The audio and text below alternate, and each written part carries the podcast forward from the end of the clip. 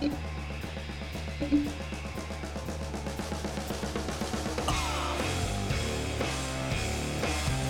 there, folks. Welcome back. I mean, when I say welcome back, I really mean welcome back to me. I, uh, we've been gone for a little bit. I apologize for any disruption to your listening schedule. Um, I'll briefly explain.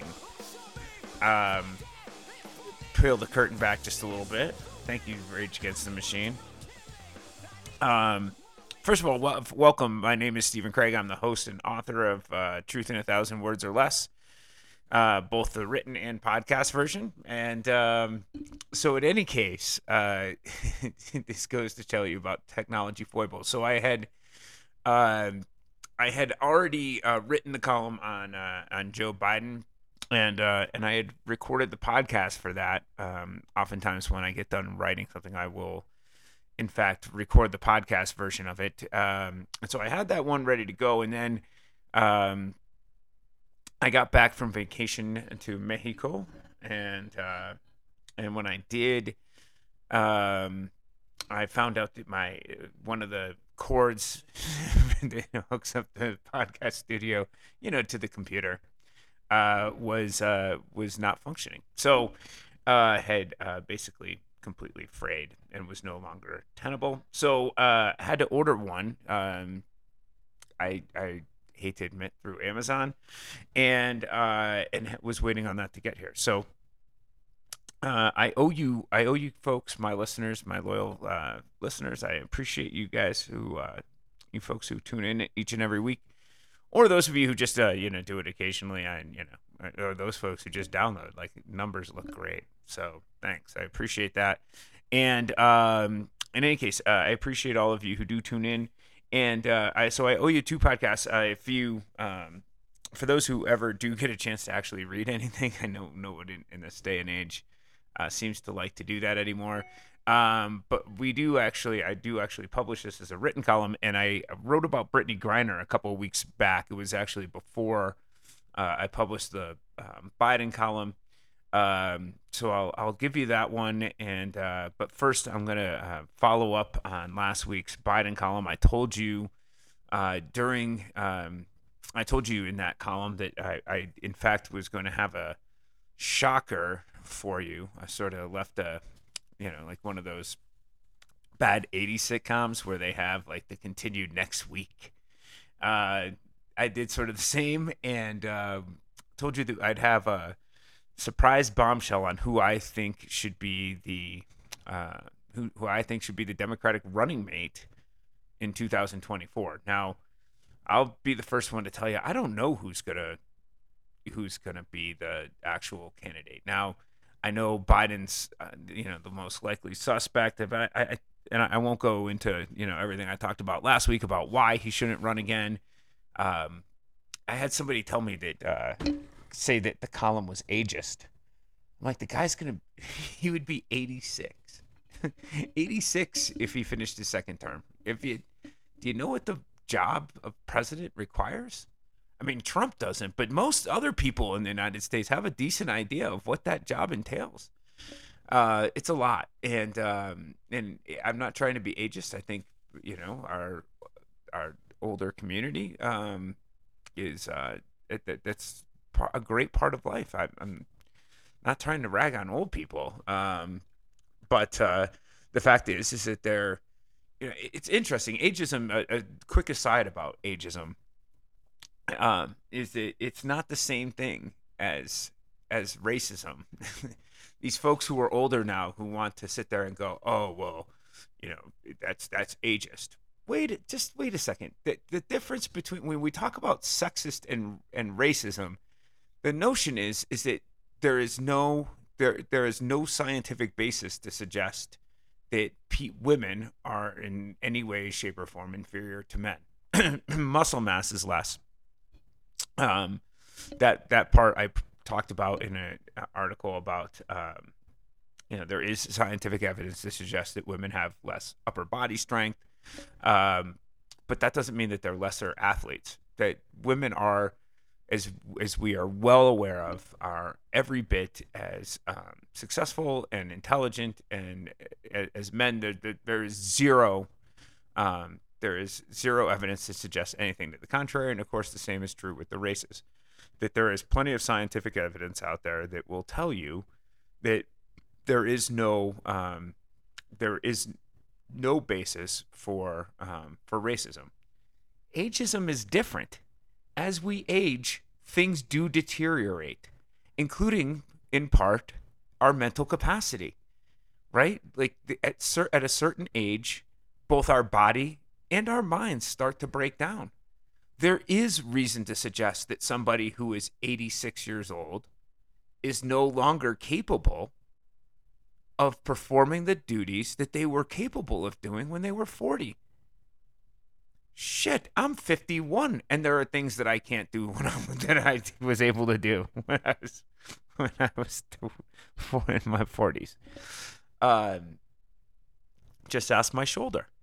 So, uh, so with that in mind, this idea of um, of ageist, like, like people who are old are now trying to, and it, sadly, it's mostly old white people, you know, who hear, who you know, get all stoked up about race, you know, hearing racism all the time, and about the woke agenda and whatnot. So then they they take it out on and go, well, I'm gonna, how dare you be ageist then? Well, no, there's a difference between those two things because when it comes to race and gender, there is no biological differences. Um, but when you come to somebody who is who, when we get to a certain age, um, we do start to lose some of those faculties, and so there is a reason to suggest that somebody who is 86 years old uh, is not necessarily the best choice for president. And, and, getting some young blood in the Democratic Party would be fantastic. Um, and with that in mind, um, I'll reveal at this particular point who I think, as I said, I do not know who the Democratic running mate is going to be, or who the Democratic candidate will be. Um, maybe maybe it will be Biden. I, I certainly hope it, that we uh, that the Democrats find somebody um, find somebody younger and more um, more energetic. You know, to be perfectly honest, that ener- that that really energizes the base um, more. I love Pete Buttigieg. Um, I've heard people suggest that uh, you know that it would be difficult for uh, somebody who is homosexual to uh, to win a general national general election. I I disagree. I, you know, I think this country is. We saw that with uh, Obama when he pushed past the race barrier that we thought would have been there, and I think the same thing is true with um, with our society's general evolution towards the issue of um, of gay rights. I do believe that we are past seeing uh, gay people as the other. Um, and I, and when I say we are past that, I mean we as a collective whole. I know that there is still plenty of mental ingrates out there, um, you know, cultural Neanderthals, if you will, who who still you know hold, hold some bias against the gay community. Those people are those people wear red hats that say "Make America Great" on them again, right? I mean, that's that's who those folks are, right? Outside, and, and they weren't going to vote for a Democrat anyways, right? That that the the same the people that would have the people that won't vote for somebody because they're gay are the same people that weren't going to vote for any Democrat. So you know, I, I, I love Pete Buttigieg. I think he's incredibly smart, incredibly charismatic, um, and and incredibly competent.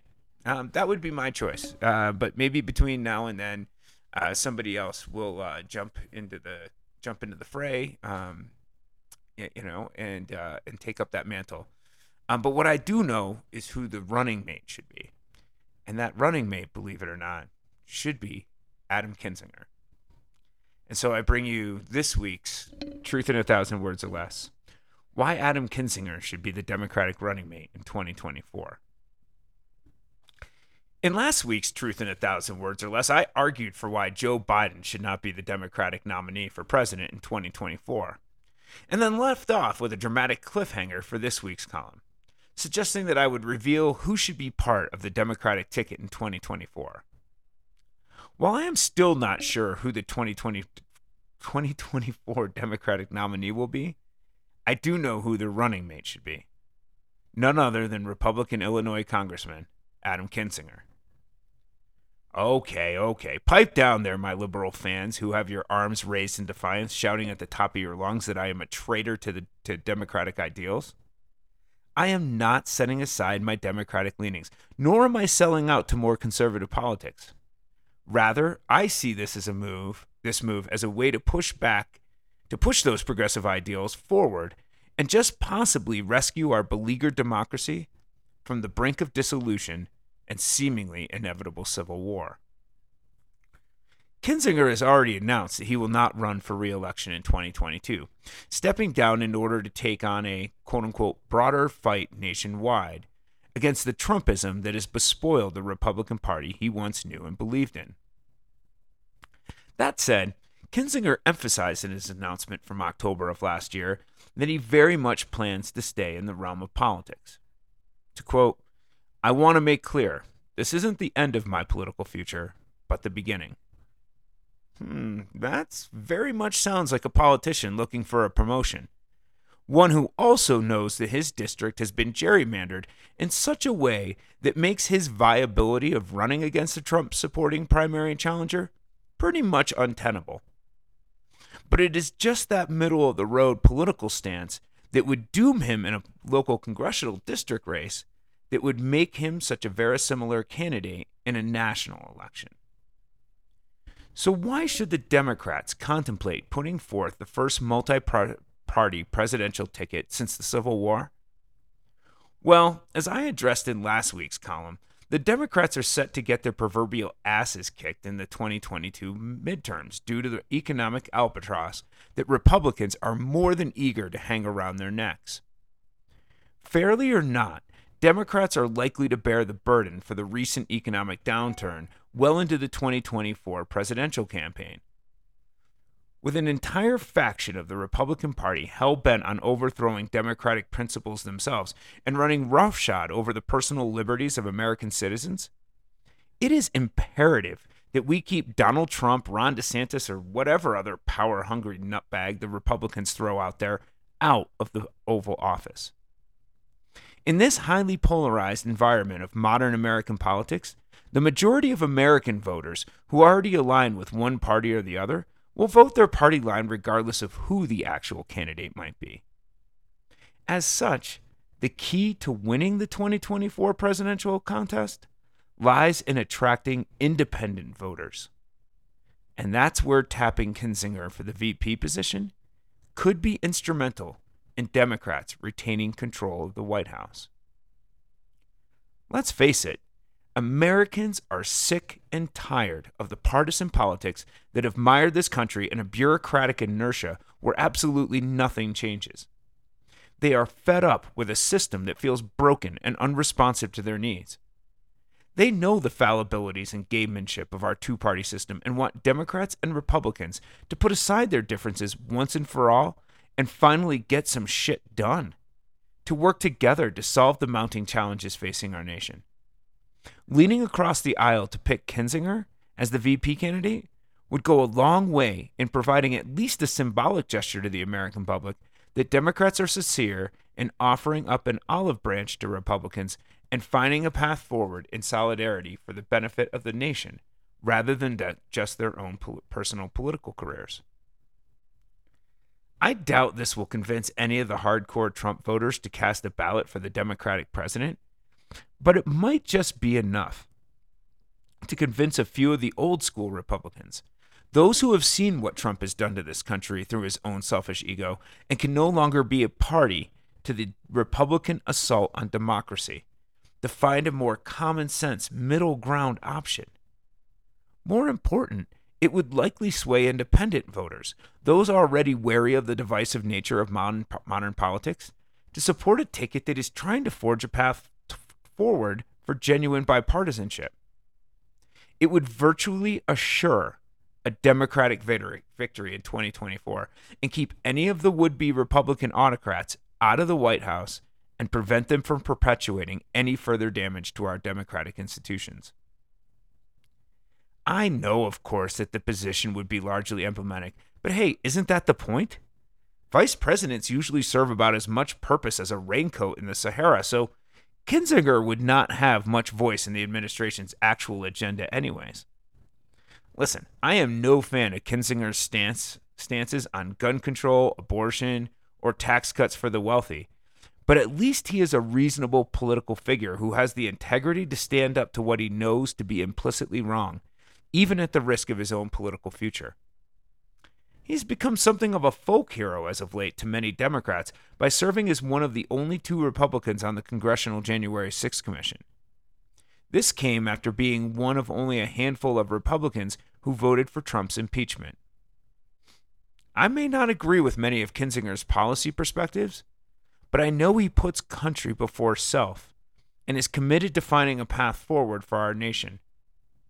Putting him on the 2024 Democratic ticket would remind all of us of a not so distant past where members of both parties worked together through dialogue and compromise to achieve legislative action for their constituents.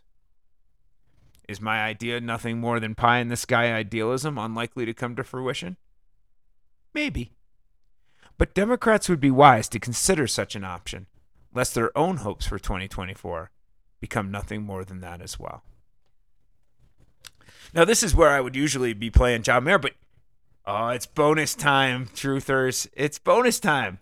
How about a little bit? How about a little bit of uh, a, a little bit of a second column, if you will? Let's. Uh, this is my column on uh, Brittney Griner called "Famous, but not quite famous enough." All of us should have a realistic perspective of our own relative fame and the power we wield thereof. This little column and its corresponding podcast, you know, the one you're listening to right now, have developed quite a loyal following, and in some circles, people actually know who I am and give a damn what I have to say. But I suffer from no delusions of grandeur that would allow me to fallaciously believe that I could turn that notoriety into some sort of get out of jail free card when it comes to local law enforcement and potential prosecution for any crimes I might choose to commit. This explains, in part, why I would never even think about flying on a plane carrying marijuana, which might be legal here in Colorado, but still remains an illicit substance on a federal level, as well as in many destinations one might choose to travel to. Shoot, I wouldn't even drive into Utah with a bag of weed, because I'm well aware that the state of Colorado is hardly going to perform some sort of massive extradition ne- negotiation in order to get my dumbass back for breaking a law I knew was in place. Yeah, I'm famous, but not that kind of famous. The same could be said for WNBA player Brittney Griner. For those of you who are currently unaware, Griner has spent nearly six months in a Russian jail cell after being detained on drug trafficking charges for bringing marijuana vape cartridges into the country. Griner, who plays center for the Phoenix Mercury, is one of the WNBA's best player and also balls for a Russian team during the offseason. Many folks, including Griner's wife and a handful of NBA players, have been advocating for Griner's release, even suggesting that the United States should be more aggressive in its negotiations and put on the table a potential prisoner swap for Russian arms trader Viktor Bout, a man former U.S. ambassador to Russia, Michael McFaul, called a giant, horrific, real criminal. And while I certainly feel for Griner and do not believe that anyone should be criminally prosecuted for something as trivial as the possession of small amounts of marijuana for personal use. I simply cannot be okay with the notion of giving up a highly dangerous criminal in order to secure the freedom of an abs- of an athlete who absolutely should have known better. Now let's get a couple of potential arguments out of the way right from the start. Any reticence the United States may have in procuring Griner's release has nothing whatsoever, nothing to do whatsoever with her race, gender, or sexuality. How do I know this? Well, take the case of Paul Whelan, the former American spy who has been detained in Russia since December of 2018. Whelan is white, male, and heterosexual. But none of that has bolstered his family's efforts to advocate for his release. In fact, as Joe Biden recently recognized a national campaign to push the White House to negotiate for Griner's release, Whelan's family has put their arms up in the air and uttered an audible groan of "What the fuck?" After all, the reason Whelan was has been weather, withering away in a Russian prison is directly tied to his patriotic service to our country. Griner, on the other hand, is a victim of her own stupidity, an unfortunate casualty of her own desire to smoke some weed in a country where she had to know it was illegal. So, what then is the plausible rationale for pushing to extradite Griner while allowing Whelan to remain in a Russian prison cell? The answer lies solely in her relative celebrity, a celebrity that might not be enough to get the job done. When asked about Griner's detention, Mercury head coach Vanessa Nygaard recently suggested if it was LeBron, he'd be home, right? It's a statement about the value of women. It's a statement about the value of a black person. It's a statement about the value of a gay person. All of those things. We know it, and so that's what hurts a little more.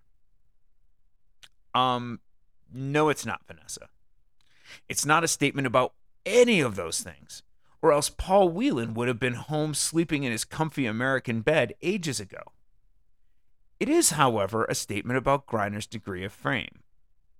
Nygaard compares Griner to LeBron James, but I hate to tell you, Brittney, you are no LeBron James. Not even close. You are not a household name. Before this set of unfortunate circumstances, most Americans didn't even know who you were. On the one hand, those folks pushing for Griner's release want to weaponize her status and fame as an athlete. But on the other, suggest that some inequity exists because she is not famous enough for everyone else to care. Let's face it, if you or I got caught smuggling marijuana into a foreign country, no one would be holding rallies trying to compel to try to compel the US government into negotiating for our extradition. No one would give a shit that you were paying the price for your own misguided choices. I don't give a damn what your race, ethnicity, gender, or sexuality might be. You would be serving out whatever sentence they gave you, and the reaction of the American public would be a uniform, apathetic shrug of the shoulders. So why then should we be up in arms for Griner? The fact is that we shouldn't be. While I am empathetic to her circumstances and recognize that the Kremlin is using a fairly minor drug charge to exploit her as a bargaining chip, we should not be in the business of relinquishing serious threats to national security every time an athlete decides to bring weed into a country where it is explicitly illegal. Sure, a conversation can be had as to why women's sports continue to lag, lag behind the prominence of the professional leagues of their male counterparts. But for those advocating for Griner's release, you cannot, on the one hand, hold up her status as an athlete as the re- reason for granting her special treatment, then bemoan that her le- level of celebrity just isn't enough to get the job done. If Margaret Atwood were captured by the Russians, of course there would be a much greater push for her release than there would be for yours truly. She's just plain more famous than me. Which brings us to the lesson learned from this week's Truth in a Thousand Words or Less. Don't bring drugs into a foreign country. Unless you're as famous as LeBron James or Margaret Atwood. All right, folks, there's the double the double for you, the double whammy. Hope you enjoyed both. Um, you know, it's uh, interesting with the Griner case. Um, you know, we we can have a long discussion. I, I've written about it before about the relative popularity of the WNBA versus the NBA, and we we can bemoan that. But uh, the fact is, I mean, you you look at the attendance and or the television ratings, and they're they're just significantly significantly below, um, but below the W the, the NBA, right? The, there's just no comparison people don't watch the WNBA. And if you're sitting there going, but I do, okay, look around the stands then and give a big wave to the five other people hanging out there. There's nobody there. People don't watch it. They don't. People they put it on ESPN. It's not like it's not being broadcast. It's available. People don't watch it and you can you can we can have a long discussion about the inherent sexism that involves that it's implicit there but women don't watch it either it's not like it's just men that are avoiding it. The the women's audience, right? There are signi- a significant portion of the NBA audience is women, and it doesn't carry over to the WNBA. So, uh, so Brittney Griner basically, right, is she's not that well known. She wasn't really well known until this happened. Um, it's an unfortunate way to become even more famous. Um, I I do feel for her. I I, I can't um, I, I can only imagine that uh, her treatment in, in a Russian prison cell is, is pretty horrific. For that, I feel for her. Um, but uh, as I said, we're we can't be in the business of trading out like genuine, genuine, uh, genuine criminals. All right, folks. Well, in any case, we're back on track. We'll be back next week with another episode of this podcast. I thank you so much for tuning in. My name is uh, Stephen Craig. I am the host and author of Truth in a Thousand Words or Less. I appreciate each and every one of you. There are more of you out there than I think sometimes. In any case, thank you so much. Be back next week. Until then, peace out, y'all.